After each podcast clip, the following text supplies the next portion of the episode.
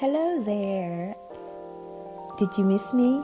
It's Chapeau Claudette, and I'm back for Where the Planets Are in Our Sky on Monday, September the 18th, 2017. I hope you and yours had a fantastic weekend, and I hope that you didn't miss me too much. I'm happy to communicate with you what I think is so important for us to familiarize ourselves with the fact that our Earth has changed its position in our solar system, and therefore our view of the universe is different, meaning the backdrop of where we see our sun and moon and all the other planets. So, what we know now is that there is on this plane that we have we see the 13th sign of Ophiuchus.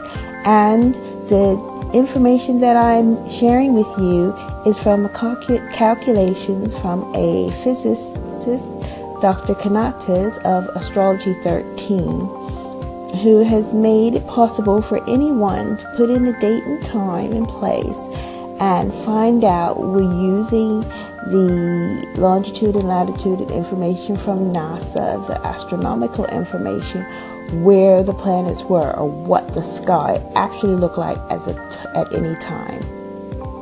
And so today at 16 hours GMT time, we found that our sun that has just entered the constellation space Virgo is at 1 degrees 40, 17 Virgo. It went into Virgo at about 21 hours, that's 9 p.m. on the 16th of September.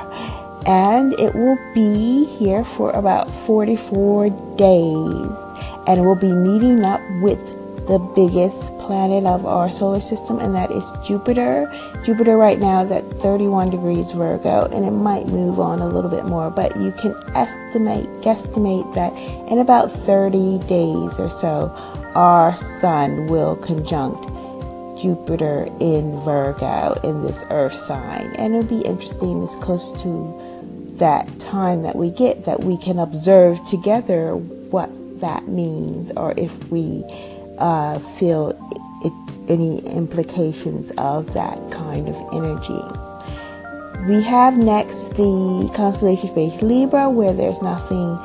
Scorpio is the next one, there's nothing there. But in our 13th sign, we have the planet Saturn, which of course everyone's been talking about because of all the amazing pictures that's been sent.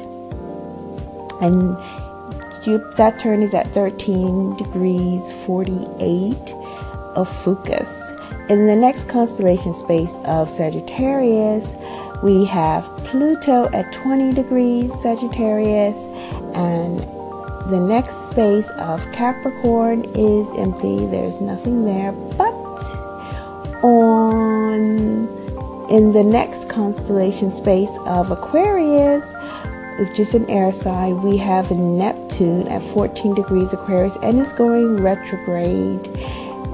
And we also have another planet going retrograde in the next constellation space of Pisces, and that is our planet Uranus at 35 degrees. The next few constellation spaces of Aries, Taurus, Gemini, and Cancer are actually empty we do not see any of our heavenly bodies in those constellations at this time. But in the next constellation space of Leo, it's a quite a full house. We have Venus at 9 degrees, 58, let's say 10 degrees. Leo, the moon at 17 degrees, Leo, Mars at 20 degrees Leo, and Mercury at 21 degrees Leo. If you have any questions, please feel free to contact our Facebook page, Sky Astrology, or skyastrology.com. Thank you for listening.